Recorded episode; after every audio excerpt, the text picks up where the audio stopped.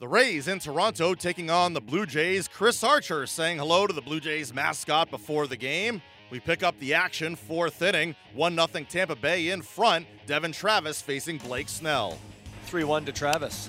This ball hit on a line to right field. Souza coming hard. He dives head first and he makes the catch. Pearce hurries back to first.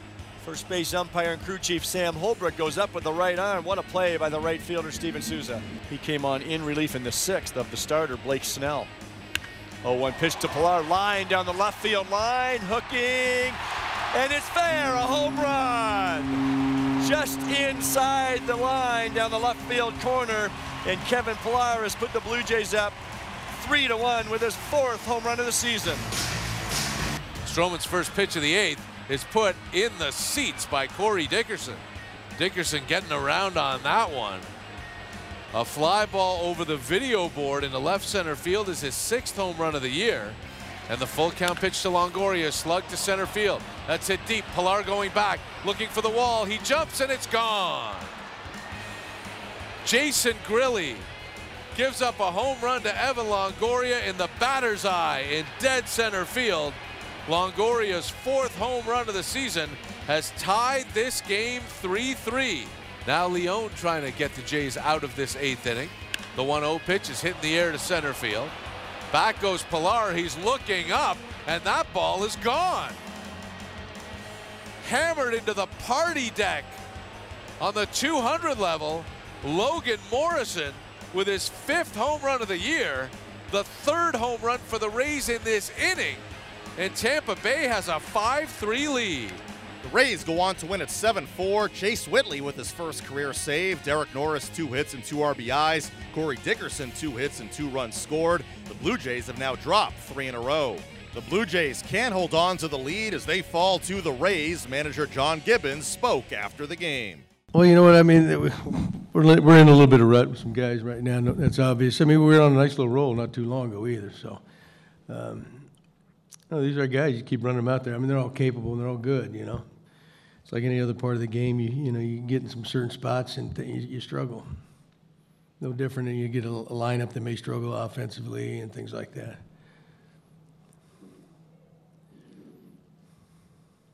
It's just a cycle thing that you have to endure once in a while, just like if the pen is going well. Oh yeah, yeah. I mean that, that is a part of it. Uh, but, you know, you can't kill them either. You know, but so you, you got to watch some of those guys. So, but uh, they're, they're going to be fine.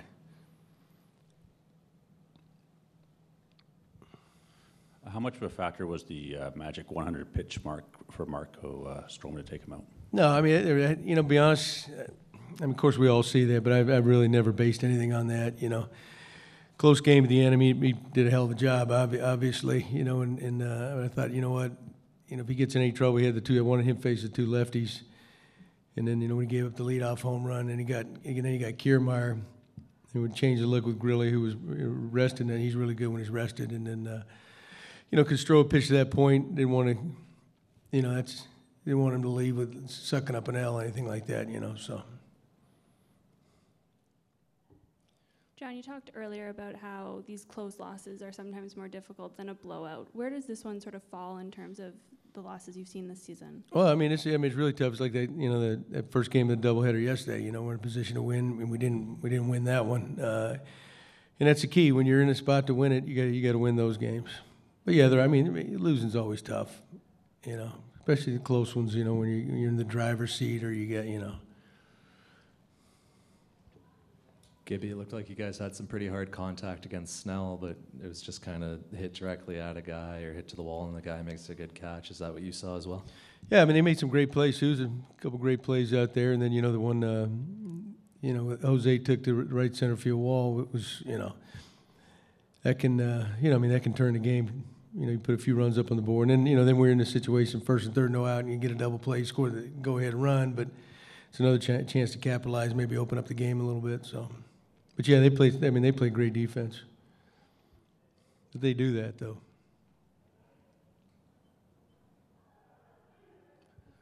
John Stroman looked a little bit different today. He was missing a lot of bats. What did you see with him working with Luke for the first time?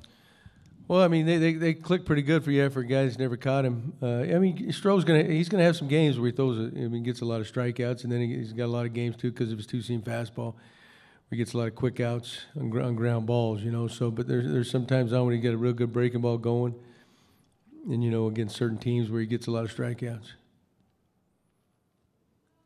Last question, John, what can you say about Pillar? He's obviously showing a lot of confidence, and he's in a real zone right now. Yeah, Kevin, Kev's having a tremendous year. You know, uh, I mean, heck, he almost hit for the cycle. You know, hit the ball in the gap would have been, you know, I think he was triple shy. You know, there's a chance he could have had the cycle, but he's confident. You know, he's taking, he's he's run with that leadoff spot. I know that. Um, but you know, like we've talked earlier, before, it was a conscious effort to, you know, a little bit more discipline at the plate, and I think he knew it, and everybody else knew it that that would really benefit benefit him, and uh, you know, it's paying off. Up next, the Blue Jays series against the Rays continues. Francisco Liriano squaring off with Matt Andriese.